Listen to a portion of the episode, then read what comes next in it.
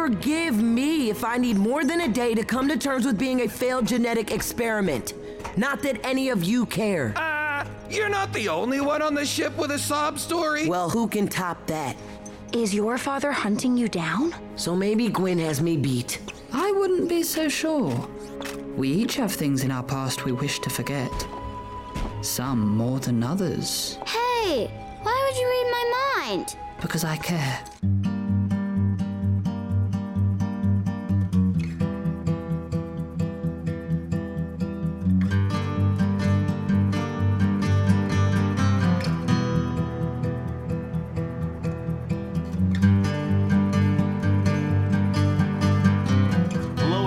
To Strange New Takes. I'm your host, Notch Karnik, and with me sharing their tragic backstories are. Rudy Kasbaker. and Adam Bowen. Welcome to Strange New Takes. Today we'll be sharing a recap of the Star Trek Prodigy episode, Preludes. And do follow us on social media at Strange New Takes on Facebook, Instagram, and Twitter. Uh, we love your ratings, and we love um, you, you, you listening listening to y'all reaching out to us. Also, uh, these social media companies need some love at this time, so do interact with them. Think of the Twitter, folks. I try not to. Um, and no. as always, make sure you watch Preludes and maybe the rest of Star Trek Prodigy before you listen to our episode. Uh, otherwise, you're gonna get spoiled. We also spoil usually spoil a bunch of other Star Trek stuff. So, yeah. All right. Well, as Adam told us earlier, this is the 16th episode of the first season of Star Trek Prodigy. It's called Preludes, and it first aired on December 1st, 2022. It was written by, and I think the writing credit here is being given to the entire writer's room. So you've got Kevin and Dan Hageman, Julie Benson, Shawna Benson, Lisa Schultz Boyd, Nikhil S. Jayaram, Diandra Pendleton Thompson, Chad Quandt, and Aaron J. Waltke. Uh, also, a William Shakespeare given a writing credit because the Bard writes, has inspired us all to write, you know, in history. So we really should thank him too in the writing credits. Don't you think, Adam? Yes, I, I always make sure to thank the Bard whenever I can. Actually, maybe Aaron J. Waltke is the new William Shakespeare. Uh, so you know, see how I uh, I I buttered up our famous listener there just a little bit. Uh, um, so whichever intern listens to all the podcasts could be, hey Aaron, they praised you again. You should listen to this episode. Oh my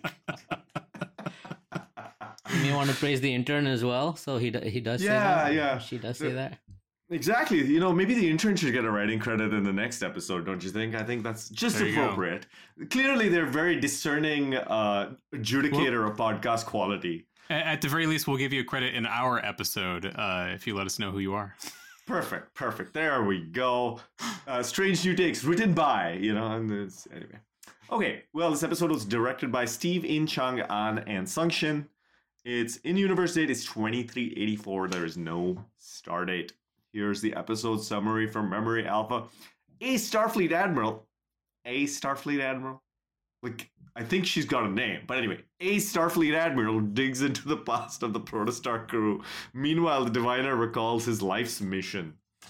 Uh, short and sweet, but we always start our episodes with our strange new takes, and I'm actually going to go first this time.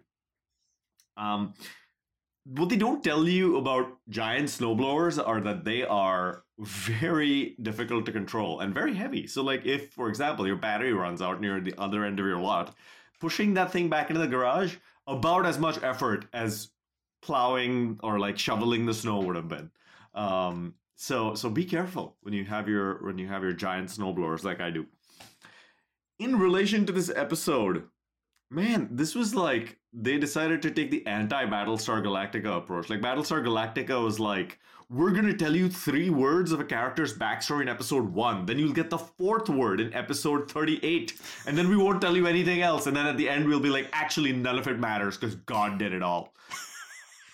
and so here they're like, no, actually there's like there's backstories for all the characters, and they're really sad. Like really sad. Ouch.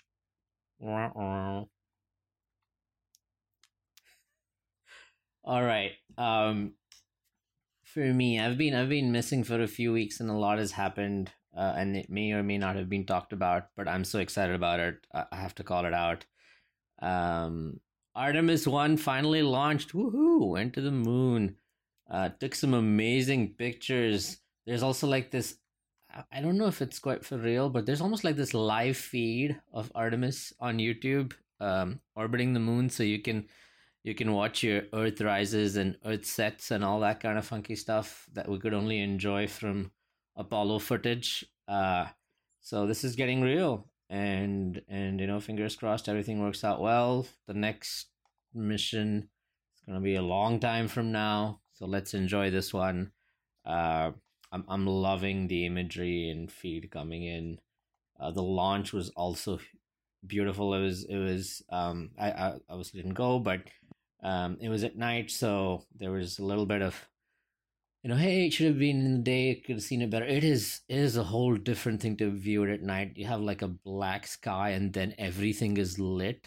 It's um almost like watching one of those nuclear explosion videos. Um, th- there's a there's a true sound YouTube video on the Artemis One launch. If you haven't seen it, you should watch it. It is it is it puts you there. Um, so yeah, Is that's it like one. NASA take, dipping their feet into the ASMR videos? Uh, things just like. I, I don't know if it's NASA. I think it's like some you know uh, somebody's taken the initiative. I'm not sure, but it is it is beautiful. You you could look it up. It it's definitely got a lot of likes. Um and and then yeah, the other the other take uh is the World Cup's going on. The the soccer, also known in the rest of the world, football World Cup. That's been exciting. A lot of um you know minnows doing well, making it into the knockout stages. That's always good to see. Um, so, so life's been good. Uh, and because uh, I was busy with all these things, I didn't didn't didn't get to keep keep in touch with um, Prodigy. So I got the opportunity to watch um, the last three episodes in one shot. I was I was just telling Adam and Notch that was uh, nice. It was almost like a little movie, and I haven't seen a Star Trek movie in a while, so so that felt good. Um, in all of this, the most meaningful thing for me was the Kazon are really bad. They just keep kidnapping kids around. Yeah, everyone's backstory the. Kazons. Yeah, and, and maybe again, if the intern's listening, maybe a word of advice is that this is this is, uh, you know, one of those, uh, you know, young people watching kind of learn lessons kind of show. Uh, Maybe don't, uh, you know, brand a race as generally bad and kidnapping across the board.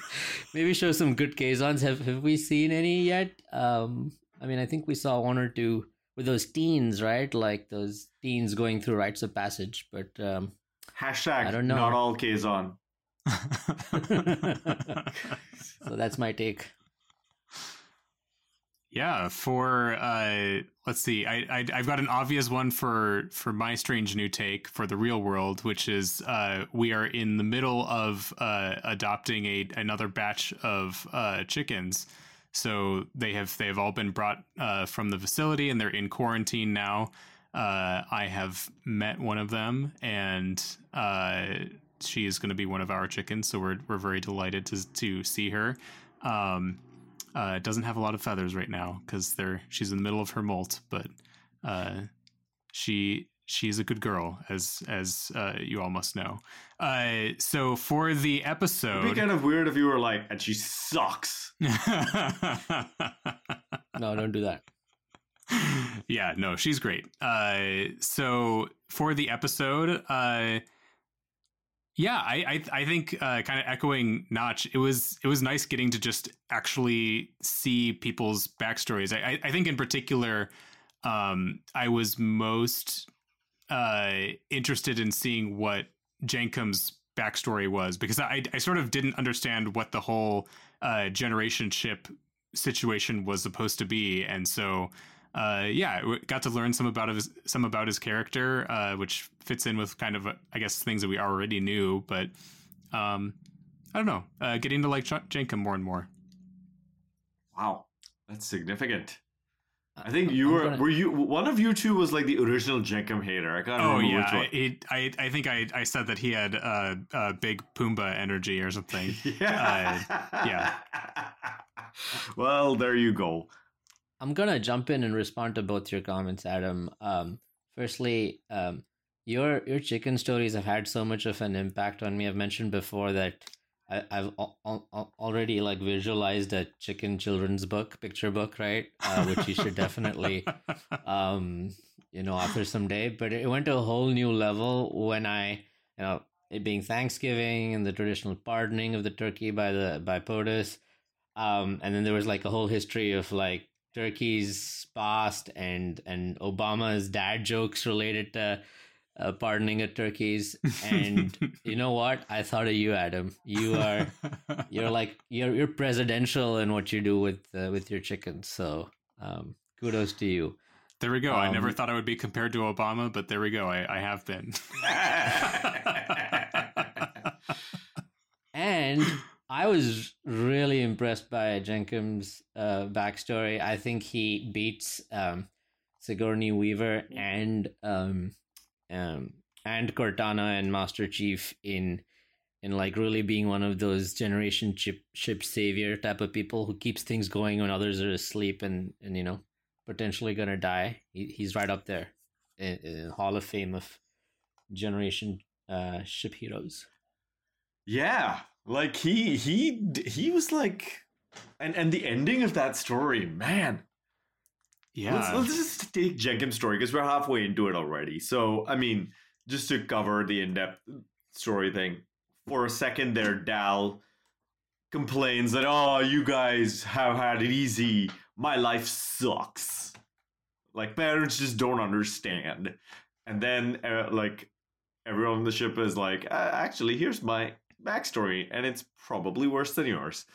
Uh, arguable, not really. Everyone, like I think the the everyone holds hands and says we all all our lives sucked at the end. That that's like that's I think the better message there. But anyway, um, with Jankom Pog though, he's on a Tellarite generation ship, which I guess my first question becomes: How long ago was this thing like launched? You know, and and why did they need a generation ship? Uh, you know, yeah. it- I, I, I guess I hadn't really considered that because it it's uh it it does seem weird for the Tellarites like as part of the Federation to just send all their orphans on a generation ship because they don't have resources and want to get rid of them. So yeah, it is. Uh, hadn't really considered it, but he, this might be from hundreds of years ago. Yeah, yeah, and and so so it was apparently it had miners on it. Like we know this about about the story, and it was sent to the Delta Quadrant, right? Like so, maybe they want to go explore uh, the Delta Quadrant, send minerals back or something. But like, when was it launched? Was it near its location, its destination when Pog was launched? Because you could think that Pog like was woken up about halfway through and then fixed the stuff and then when he took the you know the escape pod at the end uh he got like it was halfway to its destination you know so maybe there's like another hundred years left or whatever for it to Yeah. get to wherever it's going So maybe it's an interesting time to do a uh, a comparative age chart on the crew, which will which will be kind of twisted because they're all kids. But Jankom's pro- probably like hundred plus years old technically if he's been in stasis or whatnot or growing slowly. Um, Gwen's like younger than everybody because she's from the future, kind of right. This is ne- so if you want to just like, it, it, yeah, Or it- compare, and then you, you don't even know. I'm um, not sure that she is from the future. She might be from. It Past. did he did he create her after traveling back in time? She because she wasn't in Oh. uh his bit of backstory. so Hmm. the other question i have is and, and this is i think like i don't know maybe rudy you have a better answer for this because you know space things a little bit better than me isn't the problem with generation ships that by the like 200 years later or whenever they get wherever they're going technology back home has advanced so much that they might have something that can overtake the generation ship? So like the generation ship gets to wherever it's going and then it's like actually we got here like 50 years before you Yeah, th- there's lots of uh, sci-fi stories that it, that have that as the theme to them. really? Yeah, I guess it's like you know you don't know that when you're sending it out. It's like you're you're hedging, you're placing bets, um, and then all yeah, you don't know if your civilization gets extinguished, so you wanna sort of pansper- panspermeate a little, but but send some intellect along. So there's a little bit of that. But yeah, so many generational ship stories. Actually, saw one recently that I think is Scandinavian. I don't, I don't remember which country, and it was it was it was pretty intense. It was called Aniara or something. Um, A N I A R A, and it, it it caught my attention because it's it's the combination of mine and my wife's first names, but it means like something terrible. It means like despair or something, and it, it Oh. I don't want to spoil the plot because I think you guys haven't seen it, but it is it is a hard hitting um generation. It's not a generational ship, but it's a ship that like loses. It goes off course and loses all its ability to produce thrust. Like it loses power generation, so it's just like it's space, so it's just continuously going, and the, the people try to survive. So yeah, Uh, if I can go, can I go on a tangent too for a minute? Let's I'm it. already on one. So Okay, I'm gonna take in. I just started listening to the uh, '80s Hugo Award-winning book Hyperion. Have you guys? Have either of you listened to this? No. heard of it. Yeah, so it's I think it's it's a Dan Simmons novel. It won the which there are four books apparently, and the first one was published in 1989, and it won the Hugo Award that year. And it's basically a look at what society could look like about four or five hundred years from now in the 29th century, or actually maybe it's like uh, a, a little bit further than that. It's based in 29th century, where man has got a bunch of different worlds under its control. Old Earth has been destroyed, and uh, there's actually a species of humans who o- only been spacefaring called the Ousters, and then the AIs have their own kind of faction called the Technocore, and it's there's this like mysterious killer entity on the planet Hyperion, and that's what I, I there's there's not much more I can say without spoiling pieces of it, but it's, it's a pretty interesting book. Uh, I really like it, and it deals a little bit with the question of generation ships, and it also has uh, a concept of time debt. So where because of the way time travel or uh, travel through space works, people arrive at certain other places, and you know ti- less time has passed for them than the people on that planet. Yeah. So it's pretty neat. It's a pretty neat book, Hyperion. I uh, recommend it.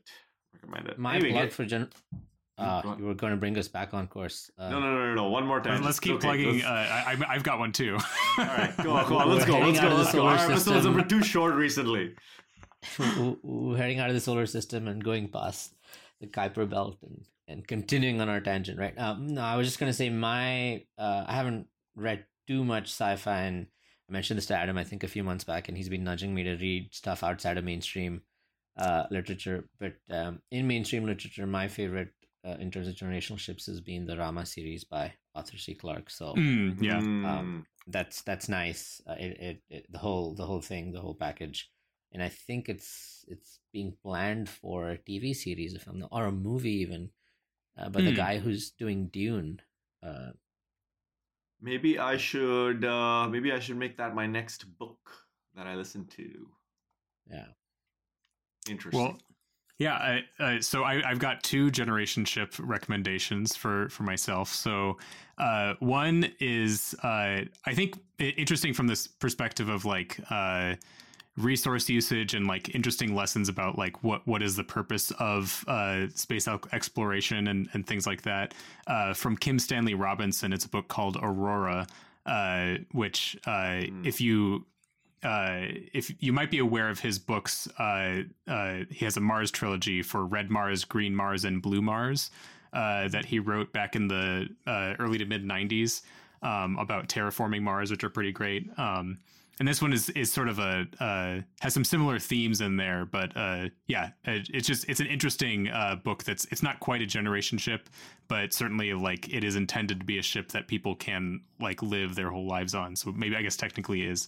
Uh, another one that's uh, uh, I think my my favorite one of my favorite book series to come out recently is the book uh, Children of Time and Children of Ruin by Adrian Tchaikovsky. Uh, there's some generation ship stuff in there too, uh, and lots of interesting sort of uh, post human uh, uh, sort of alien mind type stuff to to do deal with too. So great book. Man, you guys suck. Giving me so many books to now listen to instead of like, because I go like fiction, nonfiction, but then every time I have to go to a nonfiction book, I'm like, uh, I just want a fiction book, and then I like get tempted away and I listen to some fiction instead. So now you got to give me some good reasons to ignore the nonfiction books again and uh, just have fun stories to listen to. Yeah, there you go. Okay. Anyway, good recommendations, guys. But Jankom Pog didn't have any of this stuff. He had to instead go and start fixing things around the ship, while uh, while a little robot that refused to learn his name uh, kept telling him to do stuff. Also, is this the first time that we've legit seen a toilet in Star Trek? Did in that lower decks episode when they're in the shower, Do we see a toilet? Because like, not only did we see a toilet here, we saw a toilet overflowing. Yeah, and and that like plungers are still a thing that exist uh too. And and they're not just a human thing, like other species also require them. I, s- I certainly can't recall seeing one. I, I I mean, if anyone has shown one, like at least on screen, it would have been uh, lower decks. But uh, uh, can I type toilet into memory alpha? Let's see. So apparently I'm seeing I'm seeing a there's a brig toilet that has photographs on the memory alpha uh, page. There is some um, there is I- I some something that that has that and I can't find the origin of these photographs that are on here. I like the play-by-play read and the anticipation. It it it looks like it, this looks like uh, Star Trek uh, the motion picture or It's something. Final Frontier. The brig aboard Starfleet Oh. ships included facilities such as a sink and a toilet, which were enclosed behind the wall and needed, and a sign above the toilet read, "Do not use while in space dock." oh my god! Oh my god!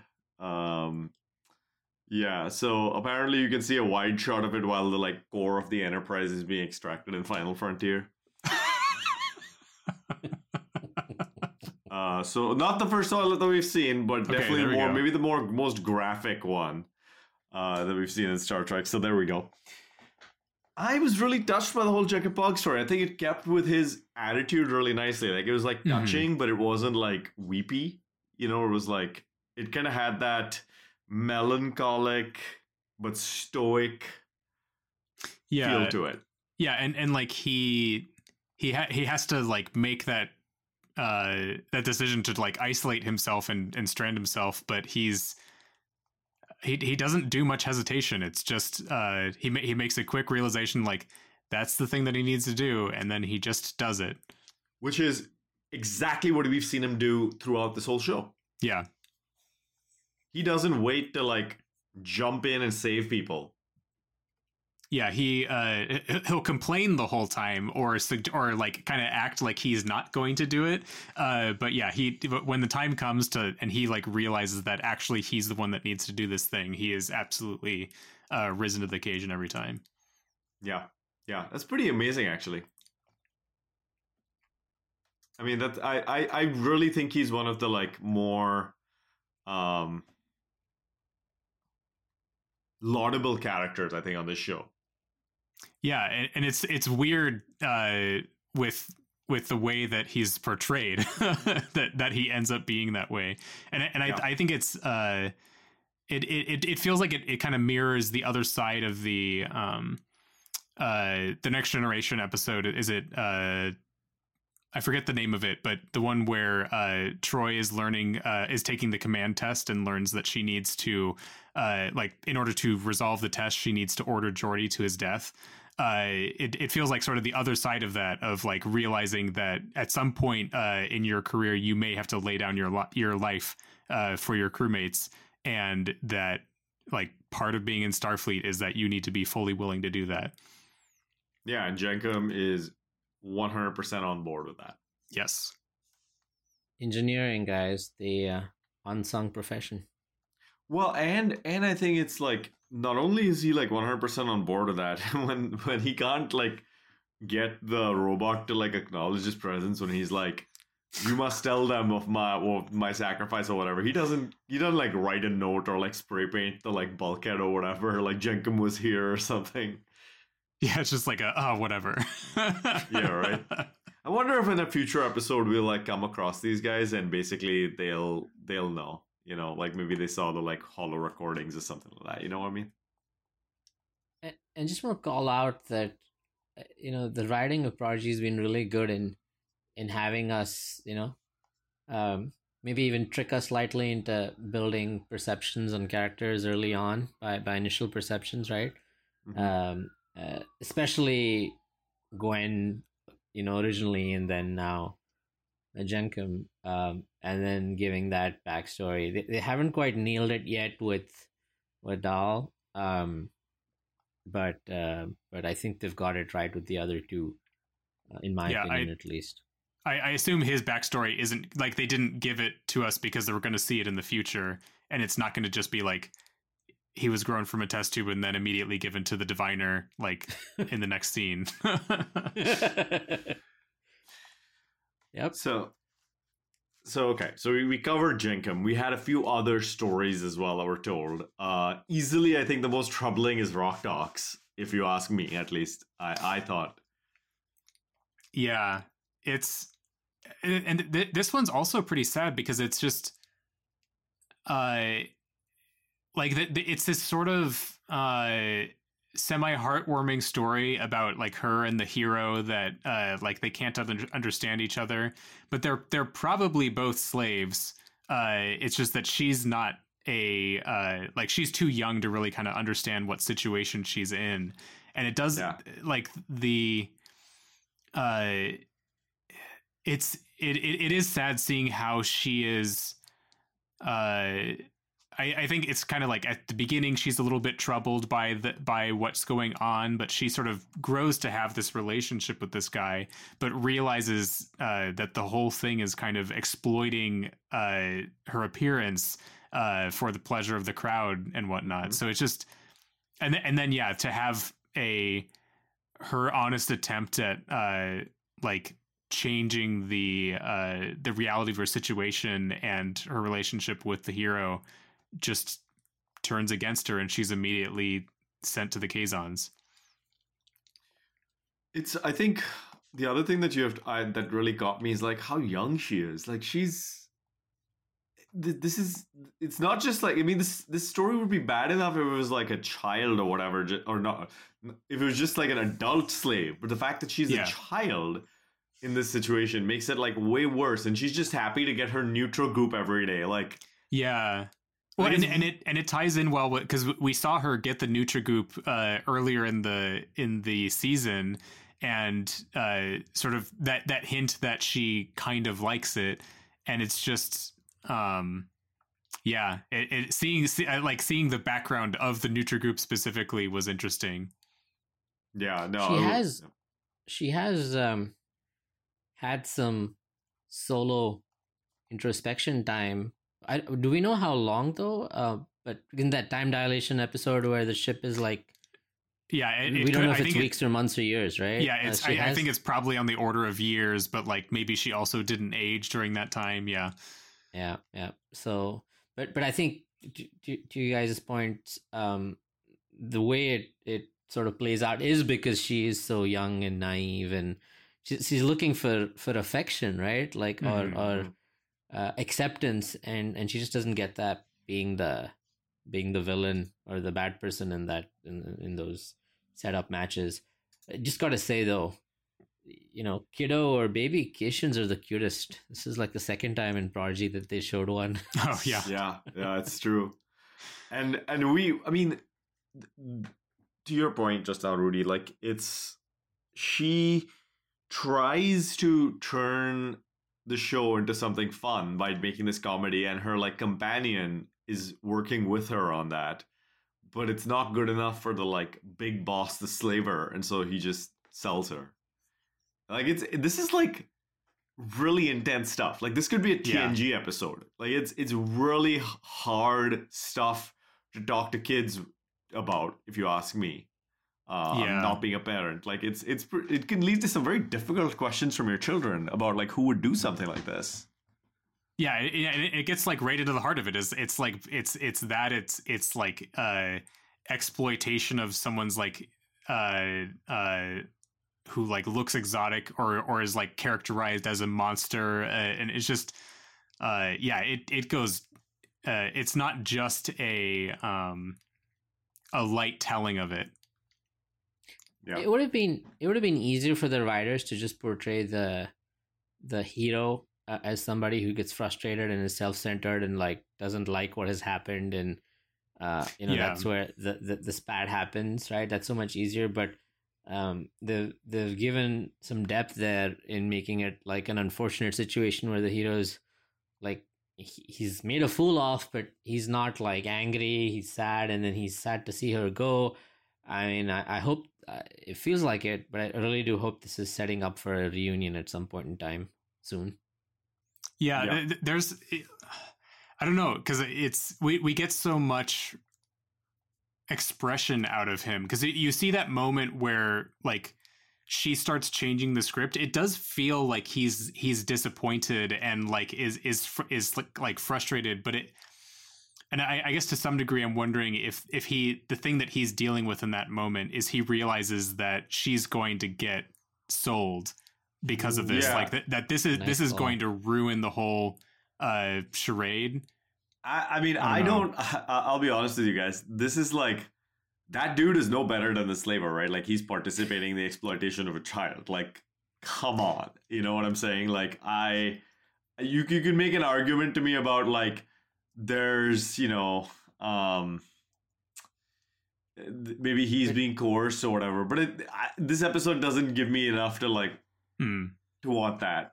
Uh, no to that, want him yeah, back. that's that's fair I, I think my my read is is was that they were uh like he's he's also not getting anything out of this like they're both getting the Nutrigoop like they're they both don't have any choice about the uh Yeah.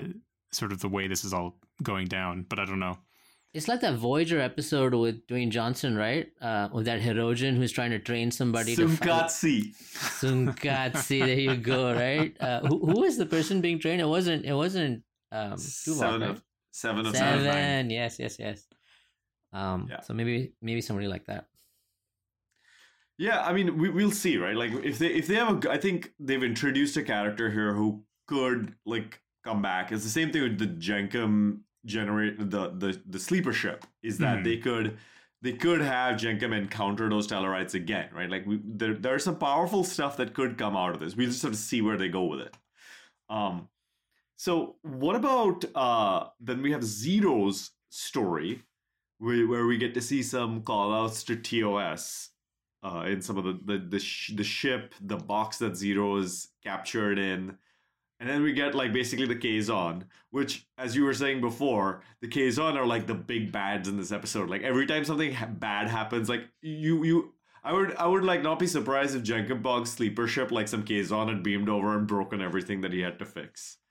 Like they're the ones responsible for all of the problems in this episode. But yeah, they buy like Rok-Tahk to like sell her to the diviner, and they capture Zero. Yeah, it it was. uh I don't know. I I I, I wasn't expecting that to be Zero's backstory. Like it, it. I, I guess to to some degree, it, it kind of felt weird that that they have like a um like a, a Federation looking ship and are just a bunch of like fo- floating gas clouds that were like frolicking on the planet's surface. But uh yeah, With um, it's simplified. It was Yeah. great, greatly simplified. And why would they need a ramp to go into the ship or something like that? yeah, I, I, Yeah. like I thought they were just like corpor- non-corporeal gas clouds who were just like always in existence or something like that. well, and they they communicate telepathically, so that's one of the more important things also that we get in this episode is we have the best explanation of Zero's telepathy, where Zero is like kind of first of all non-consensually reading thoughts, uh, all the time. Yes. Not great, Bob. Uh, don't do that. But uh, yeah, we also get Zero talking about how the um when when they're among their own species, there is no communication verbally. It's all done through um through telepathy. And they're they're explorers, um, scientists and whatnot, right? Uh, Those old scientists, you would say. uh yeah so the medusans basically they're on this planet they're like floating about having fun and zero's like i'm gonna go explore this bright light which is you know like hasn't zero watched any like horror movies from the 70s like don't go off on your own man Yeah. follow the chainsaw around the corner and then zero gets captured by the as as max once called them the trash klingons One other call out, and maybe you guys can tell me. I don't know if it's been done much in in Star Trek, but the planet they were on, uh, the, the the sky, the night sky or whatever, the sky had like this huge, um, spiral galaxy, like a sombrero galaxy type of thing on edge in the sky, if, if I'm remembering cor- correctly, and that almost makes it feel like it's not a part of this galaxy if you were to think logically in, realistic terms, but then it makes no sense that the Kazon were there. Uh, has that happened in Star Trek in general? Like huge galaxy taking ta- like in the backdrop uh, in, in the sky because that that shouldn't happen in the Milky Way, right? I think we need to use the bill directive here don't think too hard about this stuff I, I mean, definitely. there- There's lot, at least in like the the opening credits of things that we're like always visiting quasars and shit like that. Which like qua- quasars are not a thing that you can visit. if Billions you're staying in the light Milky Way. away. Yeah. Yeah, yeah. I think I think this is one of those things where you just gotta be like, uh, you know, So so no, it's so for I was the like, kids, man. Oh, they were from another galaxy, you know, like the caretaker species or whatnot. And then I'm like, Kazons? No. So sense. the Borg, um, no, the the Medusans, obviously, as we found out from the earlier episode, and I don't think we know exactly where they're from. I don't. So so the Medusan homeworld, um. I, I, I don't know if we know the Well, it, like we know that it's mentioned in dialogue, but I don't think it is. We know where it is. Well, and, and I, I guess maybe there's uh, memory alphas maybe uh, connecting some dots that aren't necessarily uh, uh, actually verified. But uh, in the original series, uh, is there in truth no beauty? They're transporting Ambassador Kollos to his home. Like, is his home the Medusan homeworld, or because if it is, then it's it's like Alpha or Beta quadrant because that's what the Enterprise had access to. But uh, I suppose it, it's not he he could he could just be going back to Texas or something like that. the Medusans take over Texas. uh okay all right well zero gets captured and and there's not i think this is the least like deep of the stories it's like you know frolicking medusan gets captured by the evil kazon and then is transported over to the diviner where he meets gwyn and then is used as a torture object by the diviner basically.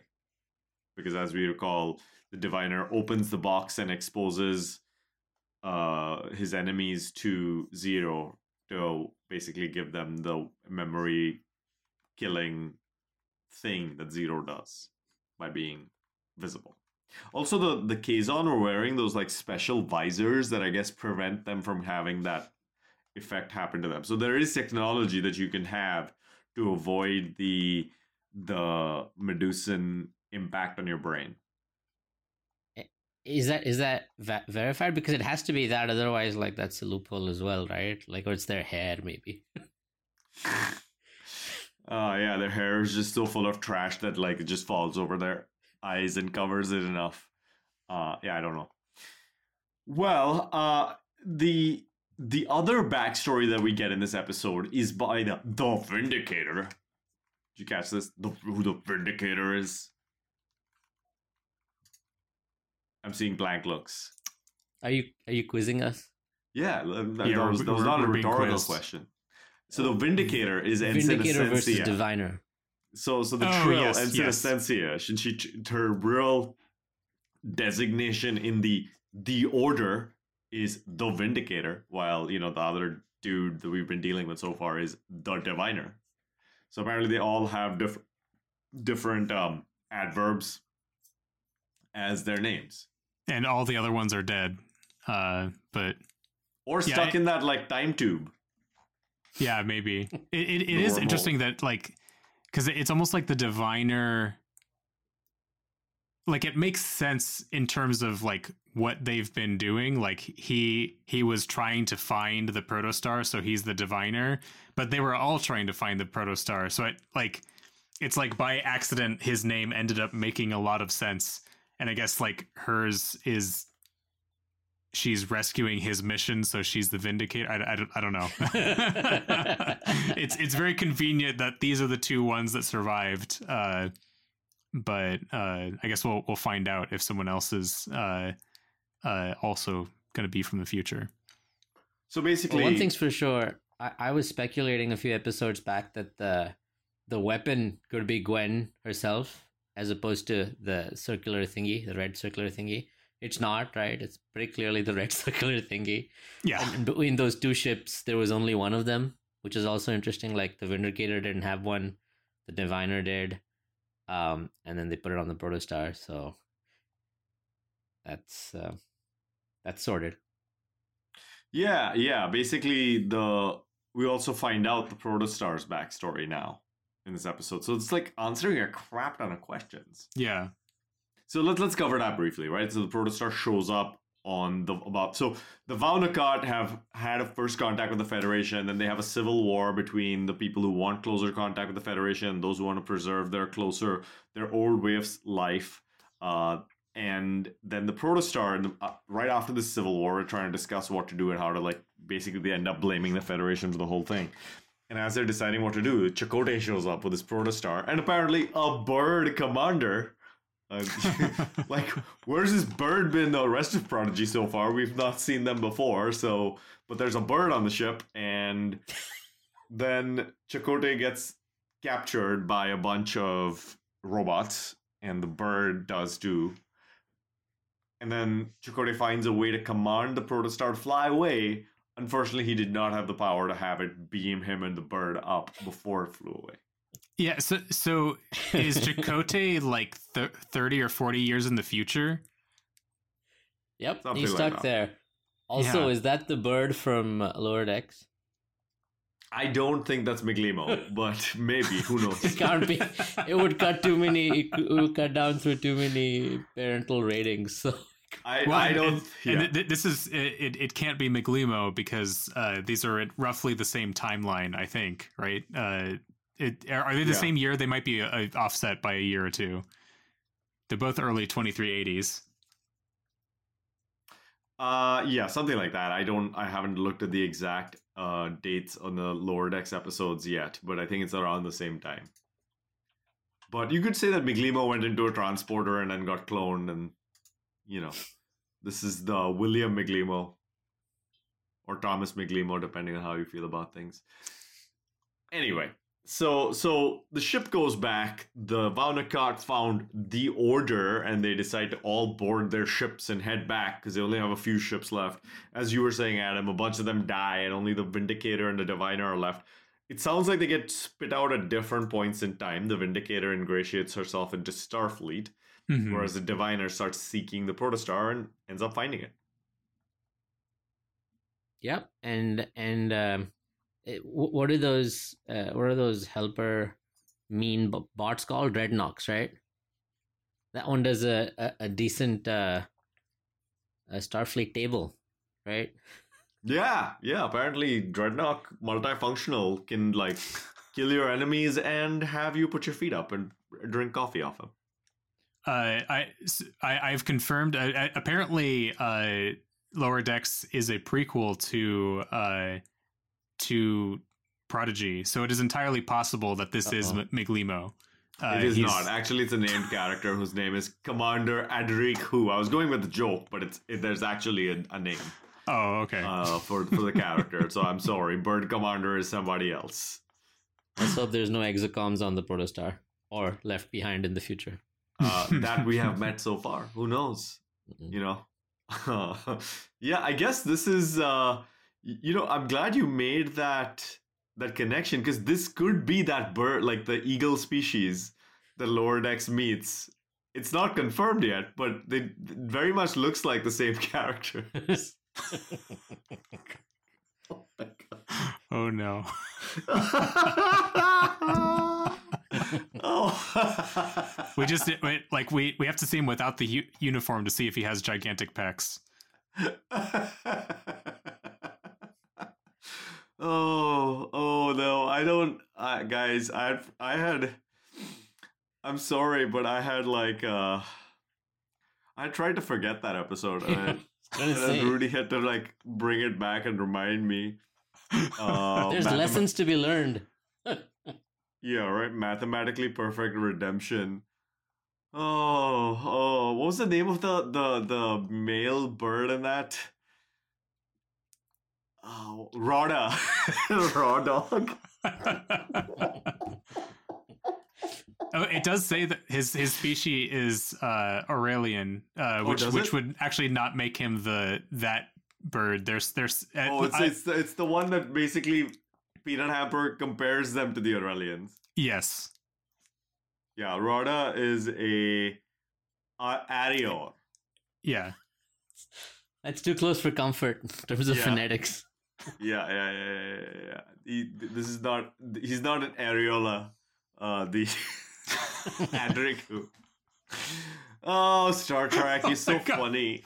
I just I just I just clicked on the so uh if you go into the Aurelian uh in memory alpha if you click on it uh, it's uh, the first sentence says the Aurelians were an ornithoid species who had been associated with the Federation since at least the mid 23rd century like you click on ornithoid and it's just a picture of a seagull it's titled bird you gotta love that obscure wikis and how they show like normal things that Wikipedia already has pages on.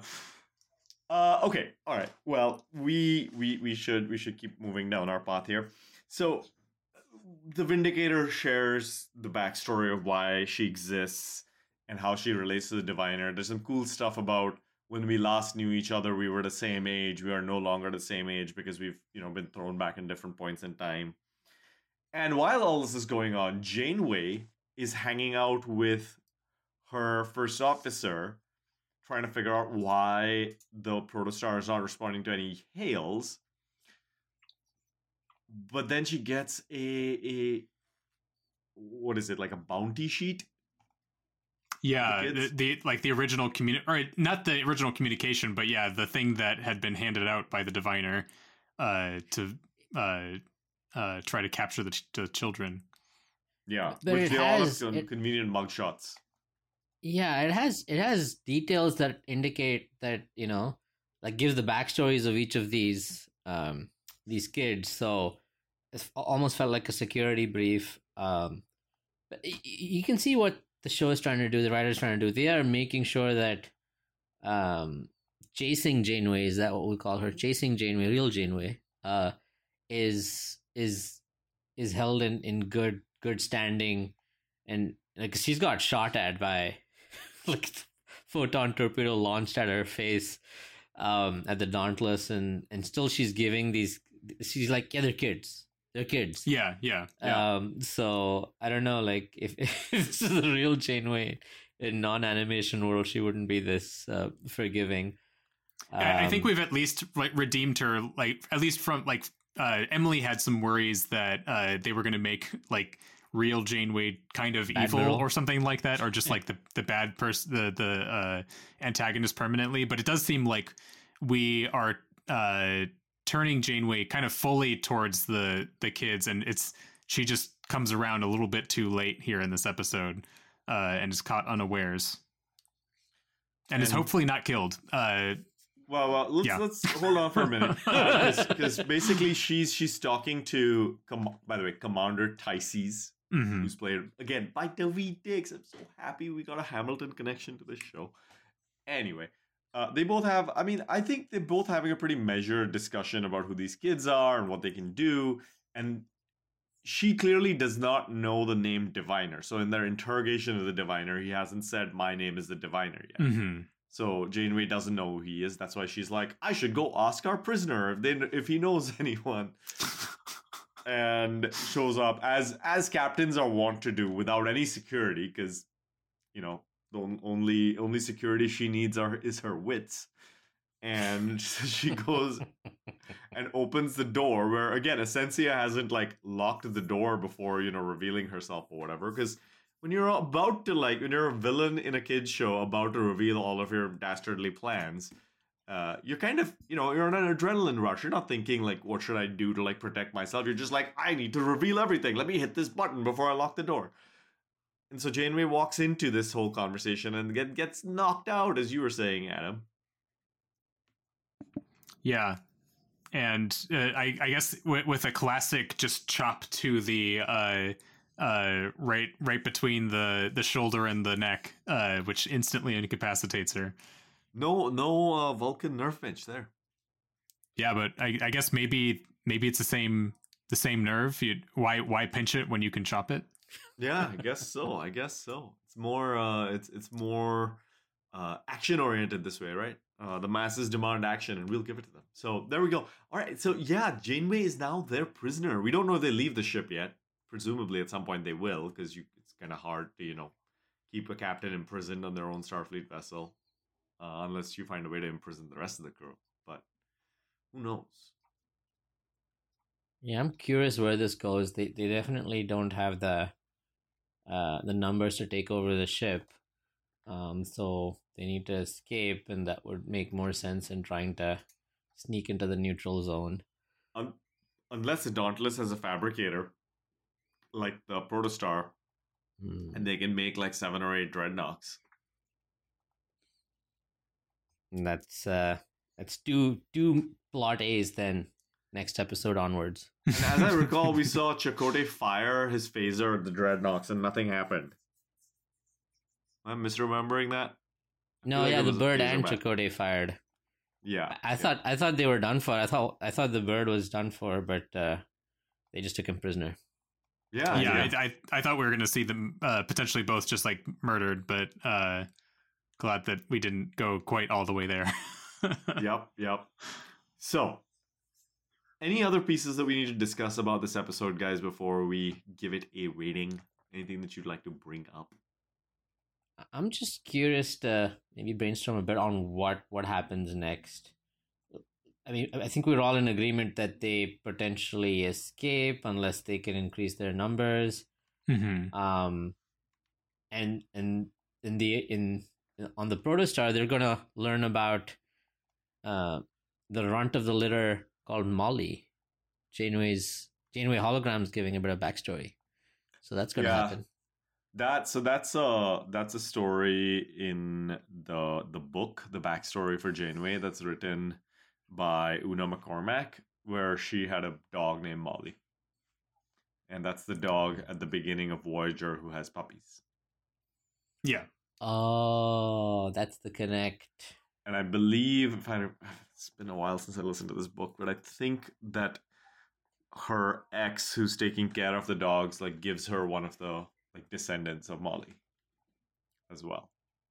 yeah, because they're uh, it's uh, Mark, if I if I believe or if I recall correctly. Yeah, Mark. Mark is the guy. Yeah, yeah, exactly. So, yeah, good catch, good catch. Also, by the way, Janeway in her, I forget if it's her quarters or the ready room that Tysess finds her, but number one, she's listening to Chopin, which is like, and she's listening to the most depressing Chopin piece ever made. If you're ever feeling sad, listen to that. It will make you feel worse. Um, it's it's uh, that that is one of my favorite pieces of music, but it is so depressing. And she has a little Voyager model in there. Did you see this? Yeah, I, I saw that. That was that was a nice little uh nice little visual callback. Man, will Star Trek stop at nothing in their merchandising? But anyway, no, that was really cute. I was like, you know, pointing at the screen, uh, making those noises. It was great. Okay, all right. Well, strange new ratings. Which one of you would like to stick your neck out and give Preludes a rating? And remember, Aaron J. Waltke is listening. Uh oh. Well, I'll. Um, it's interesting for me again since I saw the last three episodes in one shot, but I think it's moving along at a good pace. Um, there's intrigue, there's uh, there's suspense, there's background stories, all of that, and, and it's not really. It's holding together well, so I will give it. Um, I will give it nine vindicators out of ten diviners. You divine for ten, and you find nine. You you're vindicated. Perfect. Perfect. Yeah, I uh, I I think I'm going to give this one a a solid eight. Uh, I I liked getting to learn all the different backstories that we we have from the the kids, uh, and uh, certainly move the plot along. Uh, and I guess glad that we repaired the ship. Uh, I, I think kind of like last time we it's a, a, a bit of an interstitial kind of episode, maybe a, a little bit of a I, I, at least with the kids, not not much is happening. It's just that they're sort of uh, actively telling stories to each other while doing something. Uh, but uh, there's we learned a whole lot, and I'm excited for future episodes and for us to have to go do some time rescuing at some point. I am gonna give this episode a nine and a half out of ten. Um, Oh. it is, yeah, it is, it is this close to perfection for me. I don't think it was like, and I don't think that half point is something that I need to like go into like, and this was the moment that got a half point off for me. But it's just, it's, it. it's a really good episode. I think for people who are into Prodigy, like if you think about the like episodes in Prodigy, which ones could you skip and which ones do you have Mhm. to watch? I think this one is a must watch. Yes, It's- absolutely. a- and unlike a lot of must-watch episodes from certain other series that involve um, the Baron, uh, there it's it's a must-watch episode that tugs at the heartstrings and is actually a very compelling story. So you don't. It's not Mhm. must-watch because you have to watch it to understand the season. It's a, it's a must-watch for that reason, and it actually gives you some of the most tender moments in the show. So I really like this episode. Also, the parts that the podcast intern was involved in, ten out of ten. Uh, you know, so yeah. there we go. All right, all right. Well, uh, Adam, Rudy, thank you for for making the time to record with me. I know this week it was a little challenging getting us all together in the same place at the same time uh, to make this happen. But as always, it is lovely to talk Star Trek with you guys. So I'm I'm glad we got the chance to do that. yeah, thanks for bringing us here. Uh, thanks, Naj, Naj and Adam. Yeah, of course. And uh, thank you, Bill and uh, Emily, wherever y'all are, whatever it is y'all are doing. Hopefully, it is a great time. Thank you, dear listener, for making us a part of your listening week as well. Uh, thank you, Go for recording our theme music. We always appreciate uh, hearing you strum away on the guitar. And special thanks this week to Nouns, which is what Vindicator and Diviner are. I never mistook them for adverbs. I don't know what you're talking about. Um, yeah, if we didn't have nouns, we wouldn't have these cool names for the folks in the Vaunakat order. So here we go. Special thanks to Noun. Okay, everybody. See you next week. Goodbye.